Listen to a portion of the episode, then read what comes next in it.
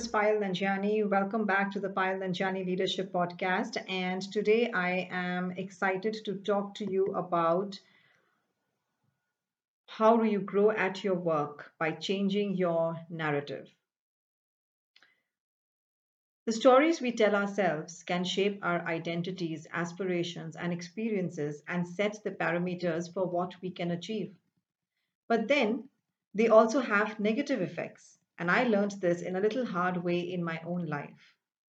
Years ago, I wasn't known for having trained and coached a million professionals throughout through the workforce.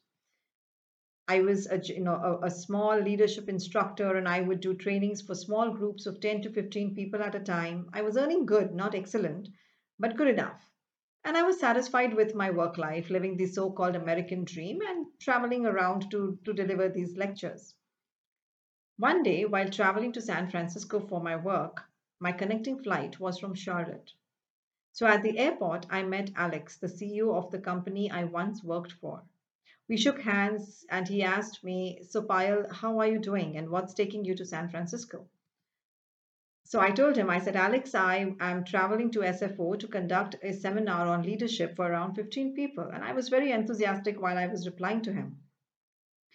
And he was like, Oh, that's nice. Uh, so, how much will you make in this session? And uh, I responded smilingly, around around $500, $550. And so he looked a little concerned and he said, So, Payal, I am sure you are traveling business class, aren't you? And I'll be honest, this question just took me back, and I hesitantly responded negatively, saying that, Oh, I travel, I'm, I travel coach class. And so Alex looked at me and he said, So, Payal, tell me, why are you doing what you are doing? And just as he completed his question, I got defensive and I and I'm sure he saw it on my face. And in a slightly raised voice, I said that I didn't care about the money or whether I would travel business class or not. And I just love what I do.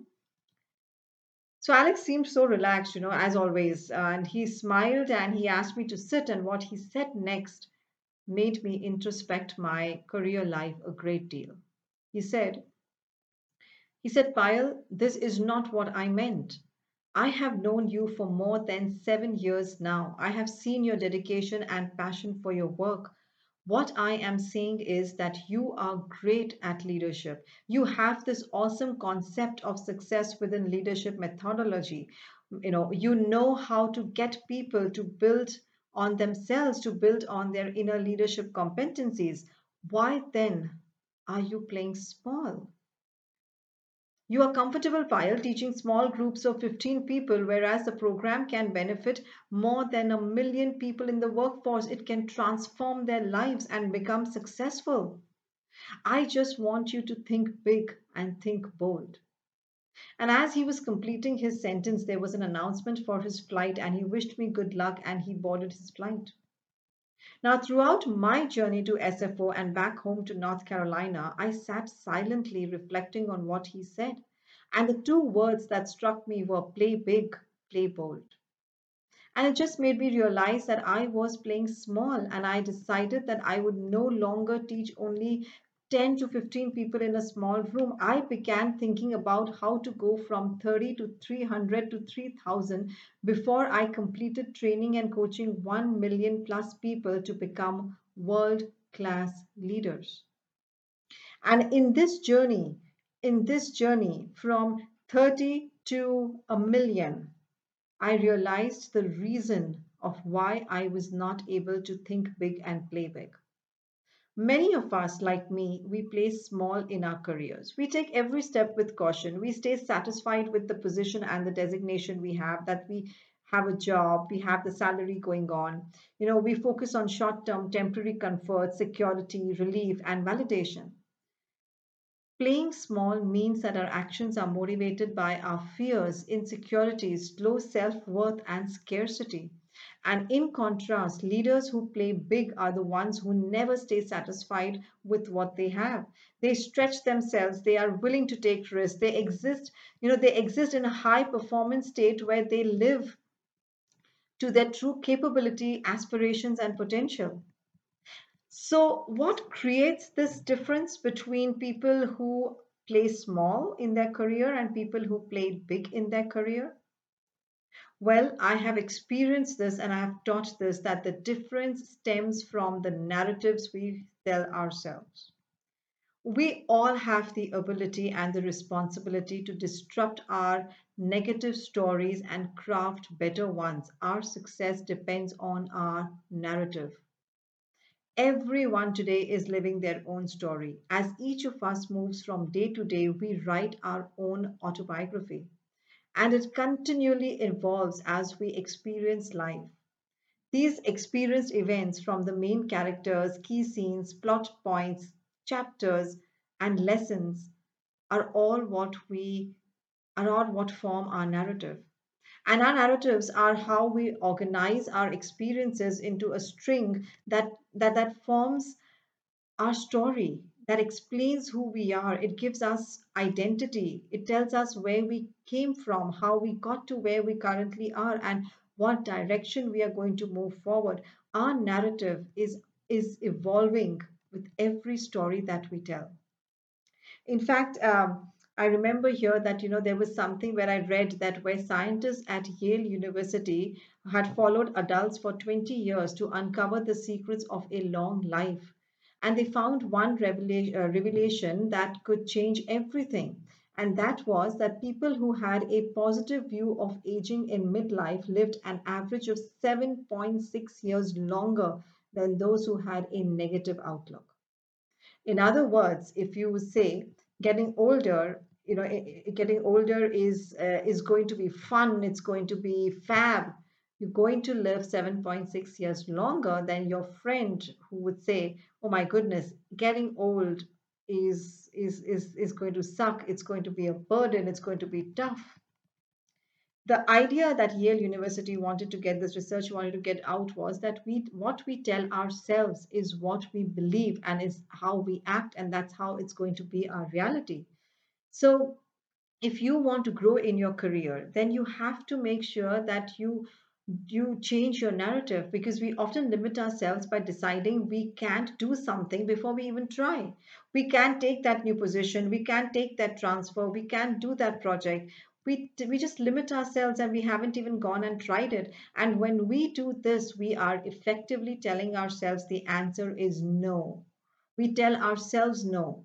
We stop our own growth. We stop our we stop walking on the path to success whether or not you're going to get that promotion is your company going to hit the projection that was decided the single best predictor for all of this is not the facts, your skills, or your abilities, but the story that you tell.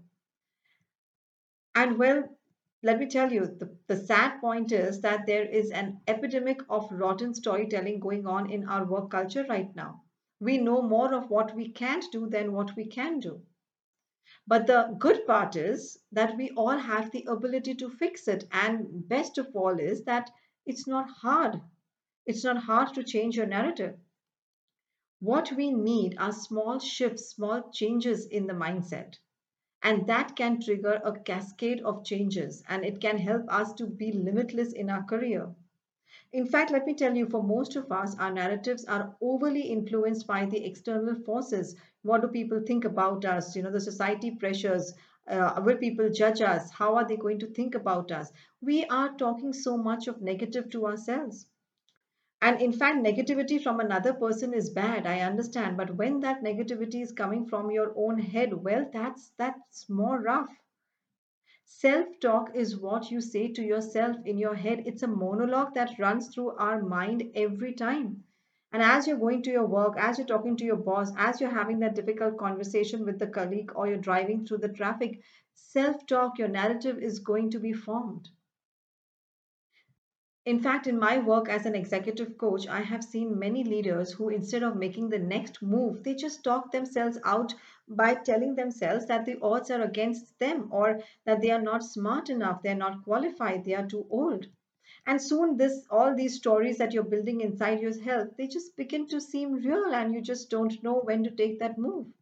And that's the reason so many people don't achieve in their career what they want to achieve. And when they leave, you know when it's time to step out they are like oh you know i wish it was much better you know people didn't support me circumstances were against me at that time the covid was there.